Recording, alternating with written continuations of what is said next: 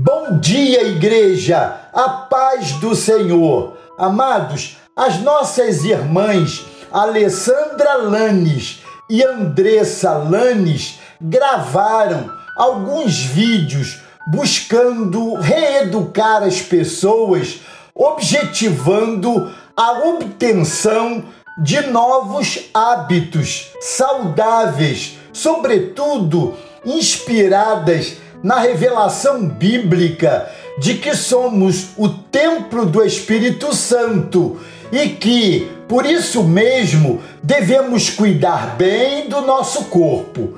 Em nossa reflexão de hoje, desejamos reforçar esse apelo de nossas irmãs. Vamos ler juntos o texto de 2 Coríntios, capítulo 5 verso 17, que nos diz assim: E assim, se alguém está em Cristo, é nova criatura. As coisas antigas já passaram, eis que se fizeram novas.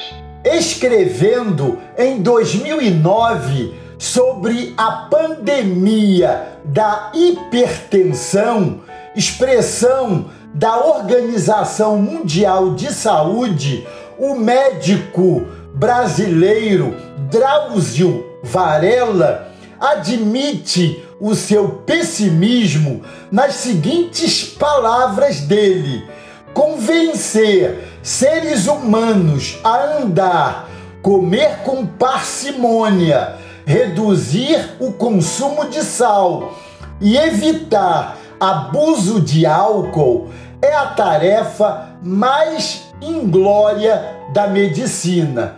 As tarefas solicitadas são, de fato, difíceis, porque não dependem de remédios ou cirurgias, mas precisam de mudança de hábitos. Se queremos uma vida saudável, temos que, primeiramente, nos perguntar se a queremos ou se estamos satisfeitos agora e se estaremos satisfeitos no futuro.